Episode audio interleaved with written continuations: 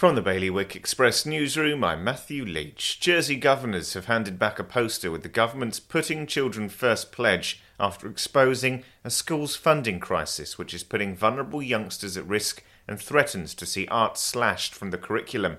Meanwhile, former Treasury leads in Guernsey say it's unprecedented but unsurprising that no amendments have been submitted to the Policy and Resources Committee's 2022 budget proposals. A bakery assistant who was fired over concerns that she threw a bread crate at a colleague in Jersey and bullied her has been awarded nearly £4,000 in compensation because the allegations were never properly investigated. And a contentious fence at the traditional home of Sark's leader has been taken down after a row broke out between the Seigneur and the trustees of Le Seigneurie Gardens. For more on this and all of today's stories, you can visit bailiwickexpress.com. The weather today is going to be a mostly cloudy day, wind will be a southerly moderate force 4, and there'll be a top temperature of 17 degrees. And that's the latest from the Bailiwick Express news team.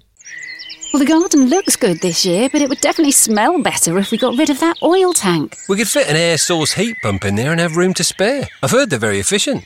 And one third of our electricity is renewably sourced. No more topping up the oil tank. We'd cut our bills and help the environment too. Let's book a home heating survey before it gets too cold to enjoy outdoors. Islanders are already making the switch to a greener future.